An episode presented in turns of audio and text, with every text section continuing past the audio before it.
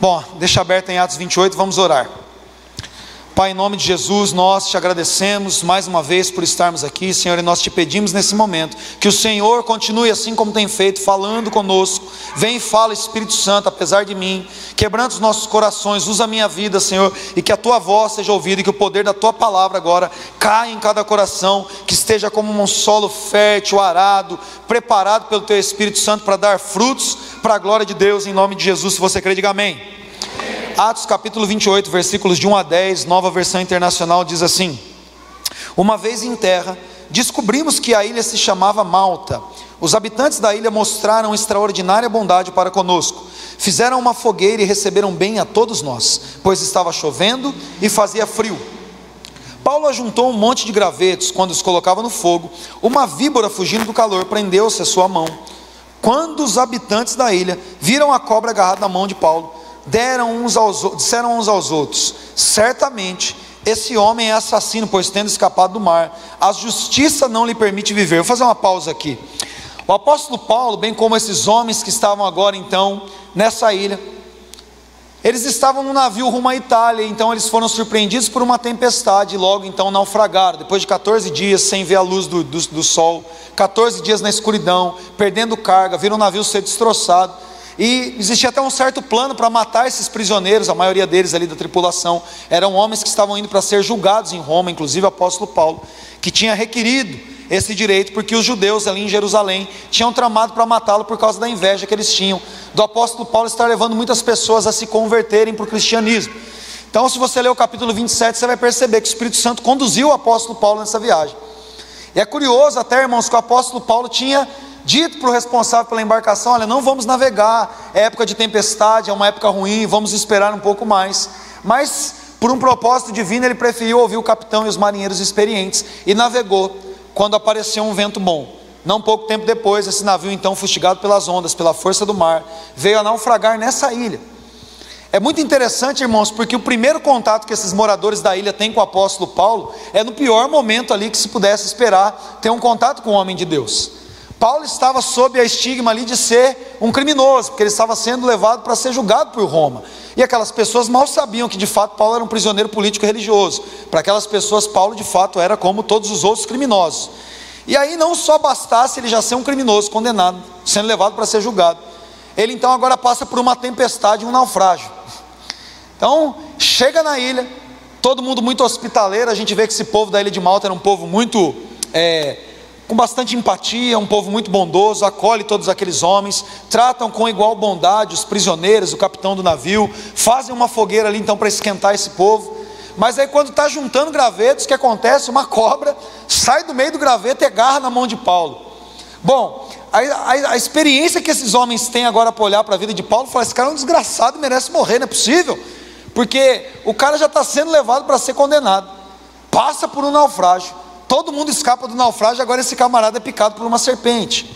O texto aqui não diz se a serpente era venenosa ou não, apesar do termo víbora, de certa forma, deixar isso subentendido. Mas como os habitantes da ilha moravam ali, certamente eles sabiam que aquele tipo de cobra era venenosa. E a cobra não picou só, né? A cobra agarrou, como diria o goiano, agarrou na mão de Paulo. A ponto de Paulo precisar ali sacudir ela no fogo para ver se ela desgrudava da mão dele. Então, Nesse momento, a visão que se tem do apóstolo Paulo é que esse cara provavelmente não anda com Deus, não. Esse cara provavelmente é um infeliz mesmo, é um criminoso, porque você vê que eles tinham até um certo tipo de fé mística ali em Deus, né, em algum tipo de Deus. Né? Eles dizem: o cara escapou do mar, mas a justiça não, os de, não deixa viver. Até que nós começamos a ler a outra parte, então vamos ler os próximos versículos.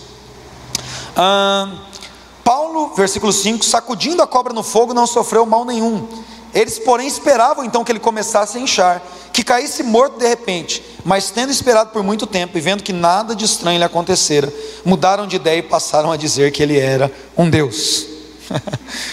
Olha como que Deus trabalha, né, irmãos? Apóstolo Paulo, numa circunstância tão terrível, talvez naquele momento em que todos os marinheiros ali naufragaram naquele, naquela ilha, ilha de Malta, eles estavam sob uma mesma condição no olhar daqueles homens bastante empáticos. Você vê que os homens trataram todo mundo bem. Né? Isso até ensina alguma coisa para nós, que diante das tragédias, todo mundo é igual. né? Não importa quem era capitão no navio, não importa quem era soldado, quem era bandido. Todos ali estavam sob uma mesma condição de lutar pela sobrevivência, pela vida. E nesse momento é que nasce ali a fraternidade, vamos cuidar uns dos outros. A gente precisa se proteger. Já é uma boa lição para nós. Mas Paulo ali estava sob o mesmo olhar. Todo mundo olhou para Paulo igual, ninguém sabia quem ele era. Para eles ele era mais só um criminoso ali que escapou de um naufrágio. Até que a víbora se prende à sua mão. Se aquilo não tivesse acontecido, irmãos, nenhum dos olhares estariam tão atentos ao apóstolo Paulo como naquele momento. E aquilo causou sobre ele uma péssima primeira impressão. Existe um ditado no mundo que diz que a primeira impressão é a que fica, sim? Mas a mensagem dessa noite, eu quero dizer para vocês que é a segunda boa impressão que fica. Muitos de nós, assim como o apóstolo Paulo, principalmente nós cristãos, eu, pastor, então nem, nem, nem tenho o que dizer em relação a isso Partimos de um ponto onde as pessoas já pensam coisas ruins a nosso respeito. Não deveria ser assim. As pessoas não deveriam ficar com o pé atrás quando alguém diz que é um evangélico ou quando alguém diz que é um pastor. Mas eu principalmente tenho experimentado isso na pele, principalmente no último ano. Ano passado Deus colocou no meu coração essa responsabilidade de me apresentar como um pastor. Né? Eu estava numa viagem com a Dani, lá em Campos do Jordão, e a moça me perguntou, mas ah, no que, que você trabalha? E sempre eu respondi o que eu faço, que eu sou empresário há 15 anos na área de representação comercial. Então eu sempre disse, sou representante comercial. Mas eu fui dizer isso, Deus falou para mim, fala para ela que você é pastor. Para mim, gente, é uma coisa quase que, Deus o sabe, é muito difícil, quase que para aqui. Eu, de certa forma, tenho vergonha de falar, essa é a minha profissão, eu sou pastor. Por quê? Por causa dos escândalos e dos maus testemunhos. Você já sai de trás quando você fala que você é pastor. Quantas vezes eu já ouvi, o cara, ah, não, o cara é evangélico, eu não quero fazer negócio com ele. Pior tipo de cliente que eu tenho aqui é os que falam que é evangelho. Pior tipo de pedreiro que apareceu aqui foi o que falou que era crente. O cara aprontou, não fez, isso é péssimo. É horrível, não deveria ser assim. Mas infelizmente, nós sabemos que muitas vezes é assim que acontece. Já ouvi isso de cliente meu. Falou: Olha, Neto, você ainda é um pouco da esperança que eu tenho de atender um pastor aqui. Você é o único pastor que não deu mancada na empresa. Isso eu já, eu já atendo você há mais de oito anos. Eu fico de certa forma aliviado, mas por um outro lado eu fico muito mais entristecido por imaginar que tem muito mais gente dando mau testemunho. A pessoa já sai de trás. Então, muitos de nós hoje aqui talvez estejamos numa condição muito parecida, que somos vistos já com certo receio pelo fato de confessarmos a nossa fé evangélica, protestante, por mais que você não goste dos termos, é o que a palavra de Deus diz a nosso respeito. Nós temos uma fé evangélica, uma fé baseada no Evangelho. O apóstolo Paulo, inclusive, diz isso aos Filipenses: que nós estamos militando, todos, todos nós estamos militando pela fé evangélica que foi entregue aos santos, a fé no Evangelho. E ainda que o rótulo seja difícil carregar, por conta de tantos escândalos, escândalos sexuais, financeiros, escândalos de heresias e mais heresias, mentiras, charlatanismo, por mais que exista tudo isso, irmãos, nós, então, assim como o apóstolo Paulo, temos uma grande oportunidade de causar uma segunda impressão, de trazermos para a mesa uma segunda boa impressão, e essa é a impressão que precisa ser determinante nas nossas vidas, e essa é a impressão que nós precisamos causar, que vai ser, vai ser determinante para transformar a vida de pessoas. Deixa eu dizer uma coisa: o apóstolo Paulo não parou nessa ilha porque ele quis, essa ilha não estava na viagem na mente dos marinheiros, não estava nem na mente dele. Quando eles começam a passar pelo, pelo processo que os leva ao naufrágio, a tempestade. Um anjo da parte de Deus aparece consolando o apóstolo Paulo e diz para ele: fica tranquilo, não vai acontecer nada com vocês. Eu preciso te levar para Roma. Você vai lá testemunhar do evangelho em Roma, e por causa de você, eu vou poupar a vida de todos os outros 275 marinheiros. Não vai acontecer nada com ninguém. O apóstolo Paulo então traz essa mensagem para o capitão. Tem uma certa trama ali para matar os prisioneiros quando eles percebem que eles querem fugir. Eles quebram ali os botes, as possibilidades de fuga. E o capitão, é, Paulo encontra graça aos olhos do capitão que concorda com essa possibilidade de não matar os prisioneiros. Falou: a gente precisa ficar todo mundo junto aqui para a gente conseguir se salvar. Então esses homens são salvos. Mas Deus não comenta nada com Paulo sobre a ilha de Malta. Eu fico maravilhado em pensar que Deus tinha um plano aqui muito parecido com o que ele usou Jonas para fazer em Nínive.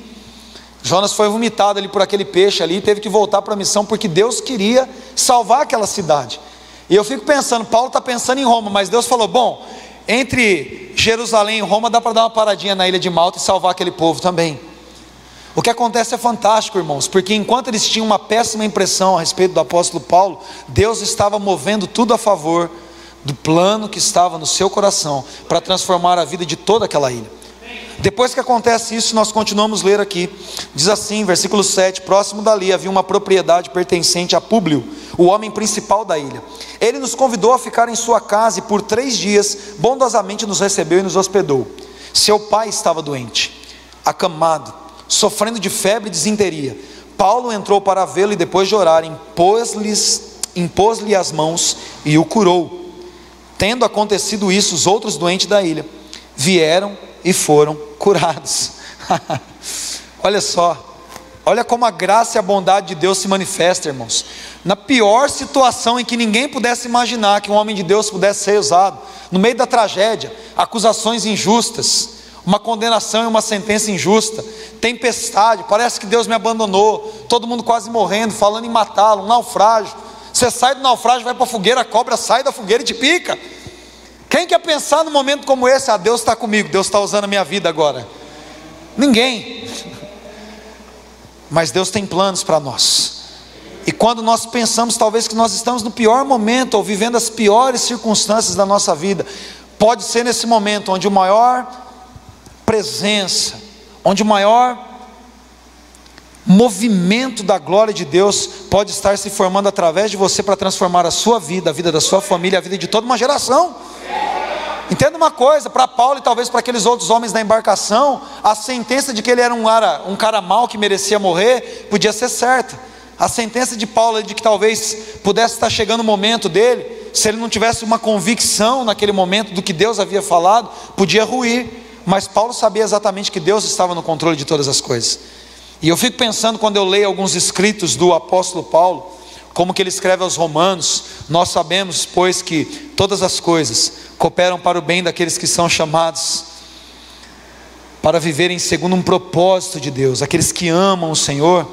Nós sabemos que todas as coisas trabalham juntamente para o bem desses. Eu fico imaginando Paulo pensando nessa ilha, por exemplo. Paulo fala: Olha, todo mundo pensava que as coisas iam dar errado, mas eu sei que todas as coisas trabalham juntamente para o bem daqueles que amam a Deus. As pessoas podem estar olhando para a sua vida agora e falar: Não é possível que Deus está com esse camarada. Entraram na casa dele e roubaram isso. Foi mandado embora, a esposa está doente, aconteceu isso, uma situação de perda, gente morreu. Não é possível que Deus ame esse cara. E você, como apóstolo Paulo, fala: nesse momento mais difícil, é o momento que eu vou refletir e entender que o Senhor continua comigo e que a sua glória vai se manifestar através da minha vida. Isso é convicção de um propósito. Isso é convicção de um chamado. O profeta Jeremias, no capítulo 29, um texto que nós lemos essa semana, um dos textos muito conhecidos por nós. É, a gente gosta de um pedaço desse, desse texto, da profecia de Jeremias apenas. A gente não lê todo esse capítulo com tanta atenção. Mas o que Jeremias está fazendo no capítulo 29 é escrevendo uma carta ao povo que estava no final de um período de sentença de Nabucodonosor conduzir todo o povo de Israel e de Judá para a Babilônia. Deus havia promulgado uma sentença de juízo através de Jeremias e de outros profetas anteriormente, dizendo que Israel pagaria pelos seus pecados. Israel seria escravizado na Babilônia, então Nabucodonosor é levantado, e eles vão ter um tempo de cativeiro de 70 anos que dura três gerações ali dos caldeus. E quando chega nesse momento em que então o rei que estava ali, Joaquim, a rainha mãe e o restante das autoridades do povo, então é deportado para a Babilônia, Deus vem e usa o profeta Jeremias agora para trazer uma das poucas mensagens positivas que Jeremias traz.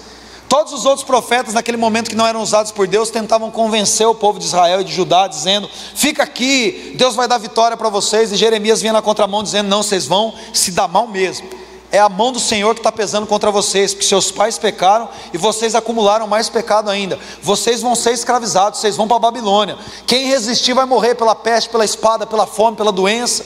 Quem for procurar auxílio no Egito vai se dar mal. Se vocês querem ter alguma coisa agora e obedecer a Deus, vocês vão ser escravos na Babilônia. Agora o povo então está todo escravizado indo para a Babilônia, e esse é o contexto de Jeremias capítulo 29. Então o Senhor usa Jeremias para escrever uma carta completamente diferente. No versículo 4 diz isso, olha, essa carta, no capítulo 29. Assim diz o Senhor, o Deus, dos, o Deus de Israel, a todos os exilados que eu deportei de Jerusalém, ou seja, Deus está mandando esses caras para a Babilônia. Olha o versículo 5: construam casas e habitem nelas plantem jardins e comam de seus frutos. Casem-se, tenham filhos e filhas, escolham mulheres para casar-se com seus filhos e deem as suas filhas em casamento para que também tenham filhos e filhas. Multipliquem-se e não diminuem. Busquem a prosperidade da cidade para a qual os deportei e orem ao Senhor em favor dela, porque a prosperidade de vocês depende da prosperidade dela. Ou seja, Deus está falando para eles: vocês vão para a Babilônia, vocês vão chegar lá numa condição estigmatizada, todo mundo vai olhar para vocês e vão falar: malditos, esses homens são malditos pelo Senhor. Eles pecaram contra o seu Deus. Eles estão aqui numa situação de escravidão porque eles plantaram coisas ruins e agora eles estão colhendo o resultado do seu pecado. E essa, inclusive, era a verdade a respeito desse povo. No entanto, o profeta vem e diz para eles: Olha, vocês estão indo para essa condição, vocês estão indo para uma terra que vocês odeiam, vocês estão indo na condição de escravo, ninguém gosta de vocês, e todo mundo vai olhar para a vida de vocês e vai falar: é caos total, é uma tragédia, é impossível que alguma coisa boa aconteça na vida desses homens, mas eu, Senhor, estou dizendo para vocês: vocês vão construir casas, vocês vão habitar nelas, vocês vão plantar, vocês vão comer do fruto dessa cidade, vocês vão ter filhos e filhas, e vocês vão prosperar numa cidade totalmente oposta àquilo que qualquer pessoa pode imaginar. Sabe o que o Senhor estava querendo fazer no coração desses homens? Ele estava tentando despertar neles o desejo de continuarem buscando ao Senhor, mesmo no meio do caos porque só se eles fizessem isso, eles poderiam ser usados pelo Senhor para transformar o lugar onde eles estavam. Eles precisavam entender que aquilo que eles estavam passando, nesse momento, era uma consequência de escolhas erradas. Mas se eles buscassem o Senhor de todo o coração no meio do caos, Deus transformaria o caos em bênção. Deus transformaria uma situação caótica, uma primeira péssima impressão que os babilônicos tinham deles, numa segunda excelente impressão.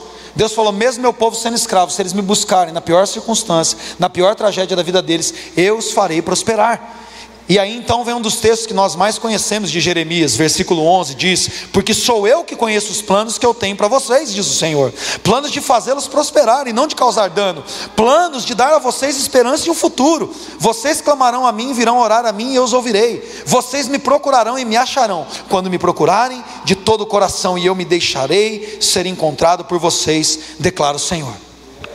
Que incrível! Deus está dizendo para um povo exilado, para um povo mal visto, para um povo que naquele momento estava debaixo de juízo. Deus estava dizendo, mesmo nessas circunstâncias, sou eu que sei os planos que eu tenho para vocês. Não importa a situação que vocês estão vivendo, não importa como as pessoas estão olhando para vocês, não importa se vocês largaram de trás e se todo mundo que olhar para vocês pensar alguma coisa contrária, sou eu que sei os planos que eu tenho para vocês. Meu Deus!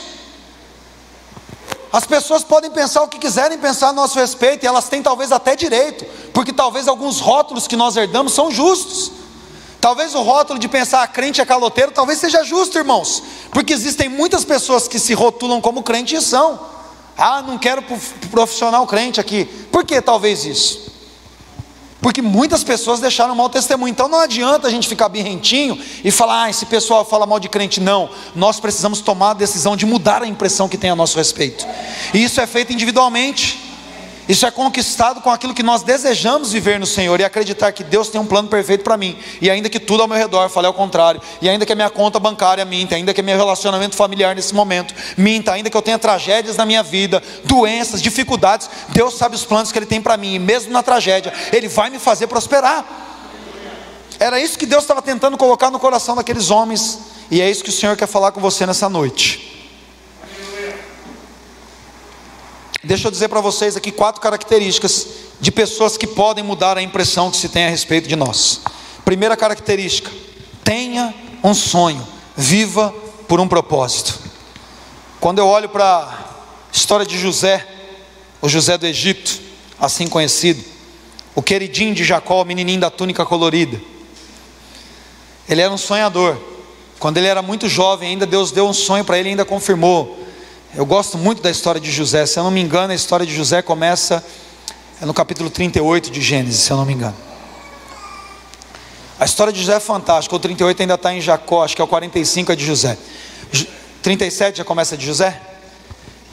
Finalzinho de Gênesis ali depois, quase no capítulo 40, a gente começa a ver a história de José. E José era um menino que teve um sonho de Deus. Ele nasceu ali no momento ali em que todos os irmãos tinham inveja dele, porque o pai dele alegrava-se um pouquinho mais, porque ele era o filho da mulher que o pai dele amava. Jacó amava demais Raquel e ela era estéril. Quando ela teve um filho, é José. Então, Jacó se alegrou com aquilo. E ele tinha um tratamento todo especial mesmo. Papais, não façam isso, não gerem ira no coração dos seus filhos. Eu sei que a gente ama de uma maneira única e exclusiva cada um deles, mas tentem não deixar isso tão claro para os outros filhos.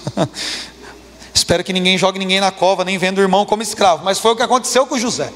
Os irmãos odiaram tanto, tiveram tanta inveja dele, que venderam ele como escravo para os amalequitas, e eles foram parar, ele foi parar lá na casa de um egípcio, um Potifar. Chegou na casa do egípcio ainda, acusaram ele injustamente, a mulher dava em cima dele, ele não quis, e ele foi parar numa prisão. Chega na prisão, ele traz alento para o coração de um copeiro, que volta e é restituído para o faraó, e esquece dele. Bom, se eu fosse José e se você fosse José, talvez o que você ia pensar? Deus esqueceu de mim. Deus não não está comigo mais, porque as coisas na minha vida não dão nada certo. Deus me dá um sonho, meus irmãos me jogam no buraco e depois me vendem como escravo. eu vou para a casa do homem, sou fiel em tudo, cresça a mulher dele, vem e inventa o um negócio, Deus me deixa preso. Eu estou preso aqui, ajuda o rapaz, ele vai lá para o faraó e se esquece de mim. Parece que Deus não está comigo. Mas José não tinha isso, sabe por quê? Porque José tinha um sonho vivo dentro dele. José sabia aquilo que Deus havia falado com ele. Deixa eu te contar uma coisa: sonhos de Deus não têm prazo de validade. Propósitos que Deus revela a nós não estão sujeitos ao nosso tempo, eles estão perfeitamente desenhados dentro do tempo de Deus. Então não importa. José não era um prisioneiro, José ainda era o homem do sonho. José não era um escravo, José ainda era um homem que tinha um sonho, irmãos. Nós precisamos ter os nossos sonhos acesos dentro de nós, porque são os nossos sonhos que nos mantêm vivos. Pessoas que não têm sonhos, elas estão só ocupando espaço e roubando oxigênio, elas estão sobrevivendo. Deus nessa noite Ele quer ativar os sonhos que você deixou adormecendo no seu coração. Deus quer trazer à vida sonhos que você deixou morrer, porque a palavra do Senhor não volta para Ele vazia. E se você tem consciência que as coisas que foram colocadas no seu coração vieram da parte de Deus, irmão, circunstância nenhuma tem condição de apagar isso. Deus não volta atrás com a palavra dele. Deus cumpre aquilo que ele estabeleceu no nosso coração. E a história de Caleb, eu fico eu sou assim, apaixonado por aquilo que Caleb declara. Caleb já era um senhorzinho de 85 anos, gente. 85 anos, já estava com o burrinho na sombra dele, já estava de boa lá em Canaã. Mas ele olha para Josué e fala: Nego, é o seguinte, nós dois, quando subimos aqui para Canaã, fomos os caras que demos o bom relatório.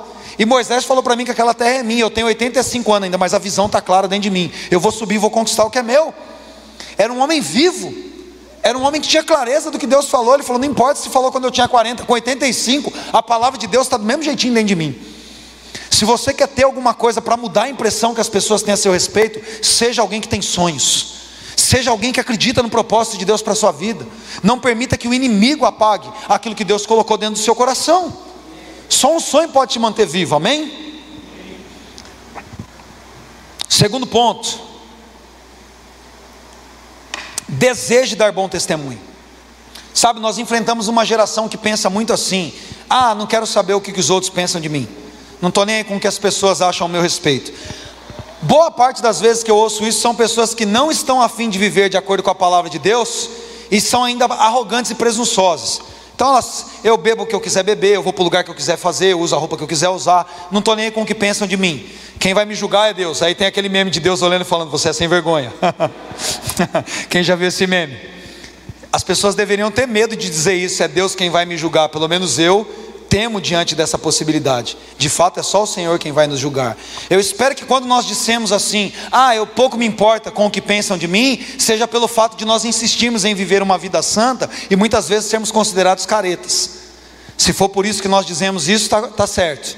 Pouco me importa o que pensam de mim, eu vou continuar anunciando o Evangelho. Ainda que pensem que eu sou louco, eu vou continuar falando do amor de Deus, que transforma vidas. Ainda que eu seja excluído de alguns grupos por isso, eu não nego o meu amor por Jesus. Se for assim, continue pensando dessa forma. Agora, se for para usar da liberdade que nós dizemos ter para dar ocasião para a carne, a gente não entendeu nada. Paulo, o apóstolo, diz assim em 2 Coríntios, capítulo, 1 Coríntios capítulo 6, versículo 12: Todas as coisas me são listas, mas nem todas elas me convêm. A questão aqui não é se pode ou não pode, irmãos, a questão é se é o melhor que eu posso fazer para que outras pessoas sejam alcançadas. Paulo fala: Eu me fiz de fraco para ganhar os fracos, me fiz até de judeu aqui, como se eu tivesse sujeito à lei, ainda que eu não esteja, para ganhar aqueles que estão sujeitos à lei. Paulo fala: Olha, se comer carne e beber vinho vai escandalizar alguém, beleza, eu não vou nem fazer isso, eu não quero escandalizar ninguém, eu quero fazer tudo por amor ao Evangelho. Alguém que é livre não é escravo de desejos. Nós precisamos desejar dar bom testemunho. José desejou dar bom testemunho. O primeiro bom testemunho que nós precisamos dar é para nós mesmos. Paulo diz: Deus a quem eu sirvo com uma fé intacta e uma consciência tranquila. Você pode até tentar aparecer para os outros, mas a primeira pessoa que precisa ter um bom testemunho seu é você mesmo. Eu preciso servir a Deus com uma consciência tranquila de saber que eu sou uma pessoa íntegra, que busca realmente a lei de Deus dentro de mim, ainda quando ninguém está vendo. José na casa de Potifar, a mulher foi agarrar ele, não tinha ninguém vendo, gente. Aliás, como escravo, se Potifar não tivesse dito para ele, não toca só na minha mulher, um dos trabalhos dos escravos ali poderia ser satisfazer a dona dele sexualmente. No caso, Potifar tinha falado para ele não fazer isso. Potifar não estava muito afim de dar essa função para o escravo dele. Mas não tinha ninguém vendo, a mulher queria, ela era dona dele. Ele falou: Não, de jeito nenhum, meu senhor falou para eu cuidar de tudo, menos de você. Ele falou: Longe de mim esteja pecar contra o Senhor. Minha própria consciência nunca vai permitir eu sabendo que ninguém estava vendo, mas eu estou vendo. Eu sei o que eu quero para a minha vida, não importa se alguém está sabendo ou não, a minha consciência vai ficar tranquila diante do Senhor. Para mim mesmo eu darei um bom testemunho. E homens de Deus dizem isso, olha aqui que nós lemos, eu anotei alguns versículos. O próprio rei Salomão diz em Provérbios, capítulo 22, versículo 1: A boa reputação vale mais do que grandes riquezas, e ser estimado é melhor do que prata e ouro. E você fala que você não precisa ter boa reputação. 1 Timóteo capítulo 3, versículo 7, Paulo ensinando quem deve representar a igreja de Deus, quem deve ser um obreiro. Ele diz assim: deve também ser uma pessoa com boa reputação entre os que não são cristãos. Ou seja, não é só dentro da igreja, o pastor fala, nossa, esse cara é muito legal, posso contar com ele, não. E fora da igreja, as pessoas continuam pensando assim, esse é um crente que vale a pena imitar? Ou é aquele áudio do pastor Mário lá, crente igual esse aí eu não quero ser não entre os que são de fora, uma responsabilidade enorme sobre nós, justamente entre esses. A gente já sai de trás, irmãos. As pessoas precisam olhar em nós e ver em nós algo que deva ser imitado. Porque sabe o que acontece, irmãos? Eu lembro muito bem quando eu era adolescente, eu tinha 16 para 17 anos. Eu me converti de 13 para 14 anos.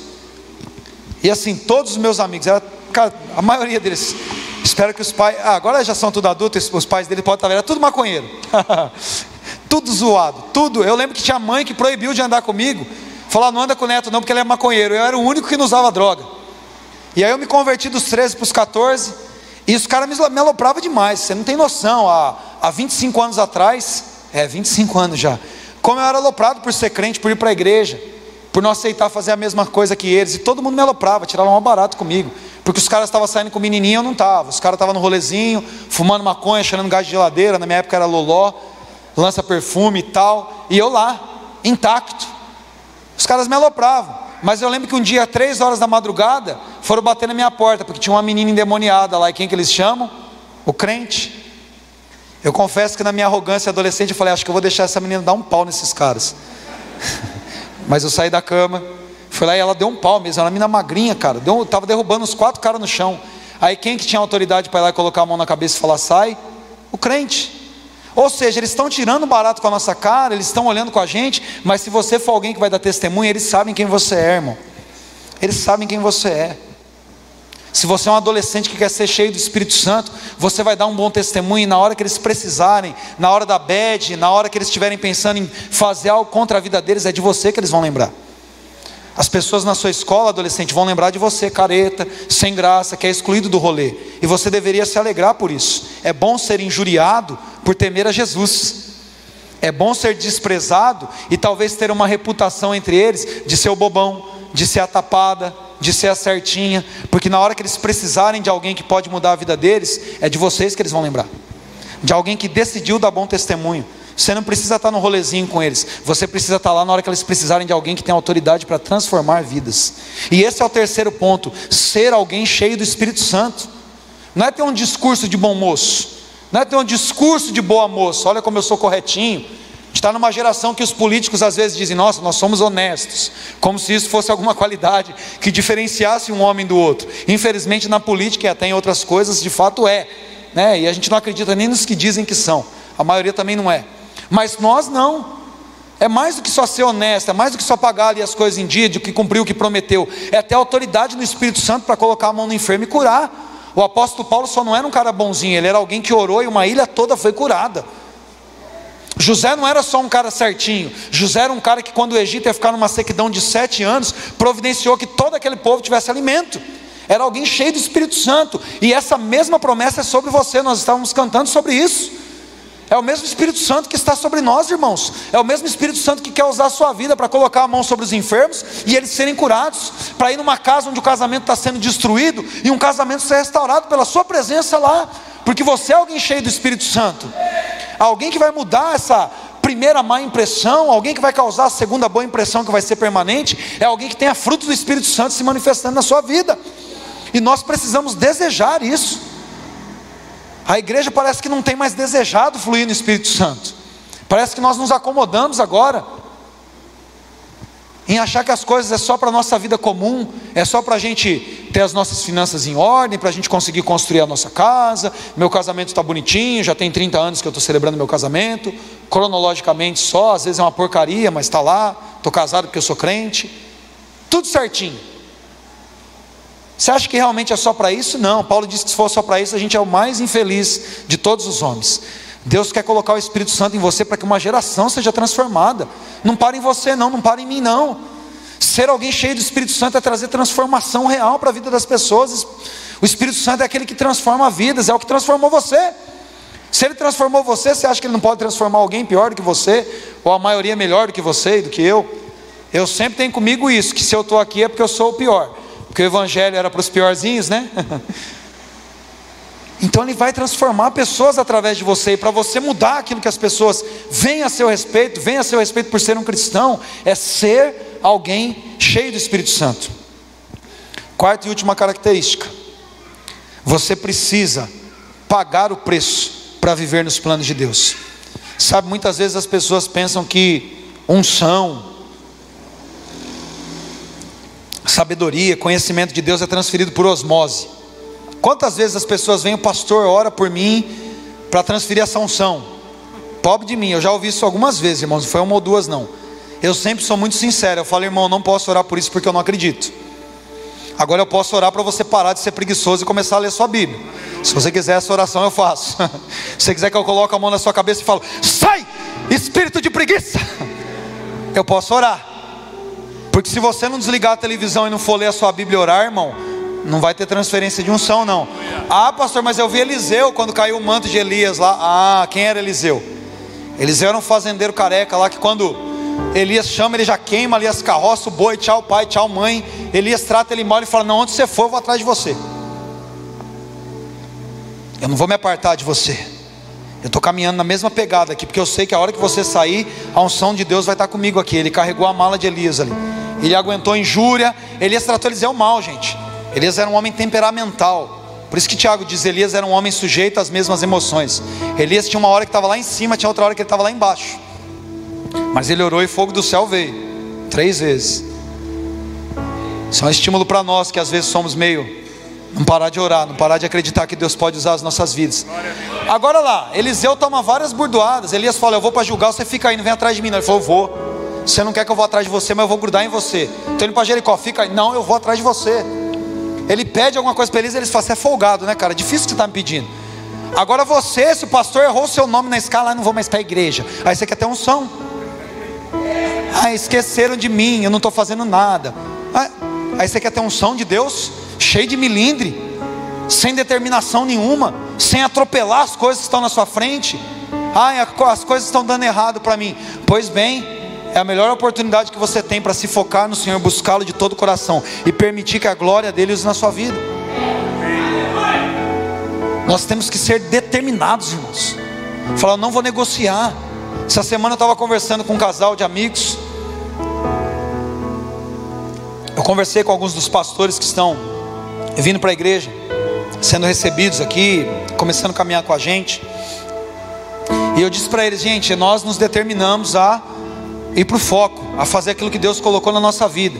Então vocês vão entrar aqui, a roda está assim, ó, talvez vocês estão assim, vocês vão ser atropelados, que a gente está trabalhando. E tem uma coisa comigo aqui, irmãos. Ah, está aqui no louvor. A mãe falou, pastor, não quero fazer parte do louvor. Amém, Deus abençoe, segue sua vida. Eu continuo olhando para Jesus. Eu amo, eu quero que se dê bem. Pastor, não quero mais ficar na igreja. Amém, irmão. Deus te abençoe. Vai e dê fruto. Eu não paro. Dani e eu nos determinamos. A gente pode amar, querer, entender que não era o tempo da pessoa que ir embora. Pastor, eu quero ir embora. Pastor, não quero trabalhar mais. Pastor, vou te deixar na mão. Vou... Amém, irmão. Deus abençoe a sua vida. Eu estou olhando para o alvo. Eu não posso parar. Nós nos determinamos a isso. Aleluia. É triste perder pessoas às vezes, mas eu falei, eu não posso ficar parado nisso aqui. Se eu ficar parado nesse sentimento, eu não agarro o manto. Está falando mal de você, amém. Fala mal, irmão. Eu sei o que Deus tem para mim, eu vou continuar olhando para frente. Eu não vou ficar agarrando ofensa. Eu estou agarrado a um propósito. E tem hora que parece até que a gente não tem sentimento. Eu, às vezes brigo, parece que eu não tenho sentimento. Eu tenho sentimento, irmãos. Mas o propósito de Deus para a minha vida é muito maior. Não dá para eu ficar parado nas minhas dores, nas minhas tristezas, nas minhas frustrações, nos meus infortúnios. Eu estou olhando para Jesus. Ele não é só o autor, ele é o consumador da minha fé. Eu estou olhando para o alvo. Tem um monte de dor. Na hora que tira a armadura, tem um monte de cicatriz, um monte de feridas. Mas eu vou poleiro, eu falo, Deus, me cura, Senhor. Trata do meu coração, Senhor. Não permite que eu pare nas ofensas das pessoas. Não permite que eu pare nas minhas frustrações, Deus. Não permite que eu pare nos meus prejuízos, nas contrariedades da vida. Eu quero a Sua glória se manifestando através de mim. A Sua glória é muito mais importante do que tudo isso. Eu continuo sendo um vaso de barro. Eu estou quebrado, Senhor. Me coloca na roca de novo. Me gira. Me faz um vaso da Tua glória. Posso continuar sendo de barro, mas a essência do Espírito Santo é muito maior. E se você quer transformar a sua geração, não tem outra forma de pensar que não seja essa. Nós nos alegramos nas ofensas, nós nos alegramos nas injúrias, nós nos alegramos nas tribulações, nós nos alegramos nos abandonos, nós nos alegramos nas doenças, nas tristezas e nas dificuldades, porque nós sabemos que sobre nós pesa um peso de glória que fala muito mais alto do que todas essas coisas. Eu sei para onde eu estou indo, e você precisa saber exatamente para onde você está indo, para que não hajam distrações na sua vida. Gente, às vezes falando mal da gente é só uma distração para você tirar os olhos de Jesus. Gente, às vezes torcendo para dar errado a sua vida, se alegrando, é só uma distração. Para de ouvir essas vozes. Olha para a voz do Senhor falando com você. Eu é que sei os planos que eu tenho a seu respeito. Planos de dar um fim muito melhor do que esperado, planos de te fazer prosperar, planos de paz e não planos de guerra. O Senhor é que sabe o que Ele pensa a seu respeito. O propósito na sua vida não é determinado pelas circunstâncias, é determinado pela palavra que o Senhor diz. Coloque-se de pé nesse momento.